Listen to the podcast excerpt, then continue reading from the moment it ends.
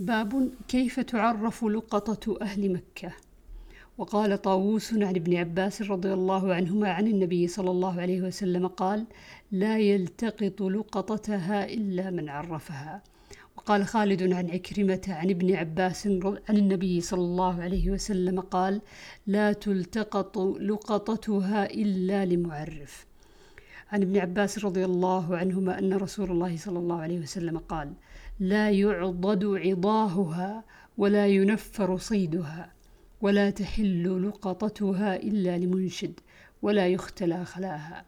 فقال عباس يا رسول الله إلا الإذخر فقال إلا الإذخر عن أبي هريرة رضي الله عنه قال لما فتح الله على رسوله صلى الله عليه وسلم مكة قام في الناس فحمد الله وأثنى عليه ثم قال إن الله حبس عن مكة الفيل وسلط عليها رسوله والمؤمنين فإنها لا تحل لأحد كان قبلي وإنها أحلت لي ساعة من نهار وإنها لا تحل لأحد بعدي فلا ينفر صيدها ولا يختلى شوكها ولا تحل ساقطتها إلا لمنشد ومن قتل له قتيل فهو بخير النظرين إما أن يفدى وإما أن يقيد. وإما أن يقيد أو يقيد لا أعرف. فقال العباس إلا الإذخر فإنا نجعله لقبورنا وبيوتنا. فقال رسول الله صلى الله عليه وسلم إلا الإذخر فقام أبو شاه رجل من أهل اليمن فقال اكتبوا لي يا رسول الله. فقال رسول الله صلى الله عليه وسلم اكتبوا لأبي شاه. قلت للأوزاعي ما قوله اكتبوا لي, اكتبوا لي يا رسول الله؟ قال هذه الخطبة التي سمعها من رسول الله صلى الله عليه وسلم. باب لا تحتلب ماشية أحد بغير إذن. عن عبد الله بن عمر رضي الله عنهما أن رسول الله صلى الله عليه وسلم قال لا يحلبن أحد ماشية امرئ بغير إذنه.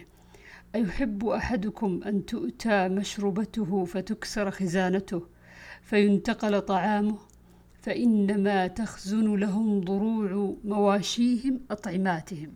فلا يحلبن أحد ماشية أحد إلا بإذنه.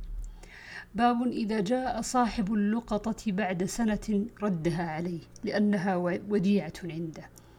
عن زيد بن خالد الجهني رضي الله عنه أن رجلا سأل رسول الله صلى الله عليه وسلم عن اللقطة قال عرفها سنة ثم اعرف وكاءها وعفاصها ثم استنفق بها فإن جاء ربها فأدها إليه. قالوا يا رسول الله فضالة الغنم قال خذها فإنما هي لك أو لأخيك أو للذئب. قال يا رسول الله فضالة الإبل. قال فغضب رسول الله صلى الله عليه وسلم حتى احمرت وجنتاه أو احمر وجهه صلى الله عليه وسلم. ثم قال ما لك ولها؟ معها حذاؤها وسقاؤها حتى يلقاها ربها. باب هل يأخذ اللقطة ولا يدعها تضيع حتى لا يأخذها من لا يستحق؟ عن سويد بن غفلة قال كنت مع سلمان بن ربيعة وزيد بن الصوحان في غزاة فوجدت سوطا فقال لي ألقه قلت لا ولكن إن وجدت صاحبه وإلا استمتعت به فلما رجعنا حججنا فمررت بالمدينة. فسألت أبي بن كعب رضي الله عنه فقال وجدت صرة على عهد النبي صلى الله عليه وسلم فيها مئة دينار. فأتيت بها النبي صلى الله عليه وسلم فقال عرفها حولا. فعرفتها حولا ثم أتيت فقال عرفها حولا. فعرفتها حولا ثم أتيته فقال عرفها حولا. فعرفتها حولا ثم أتيته الرابعة فقال اعرف عدتها ووكاءها ووعاءها. فإن جاء صاحبها وإلا استمتع بها.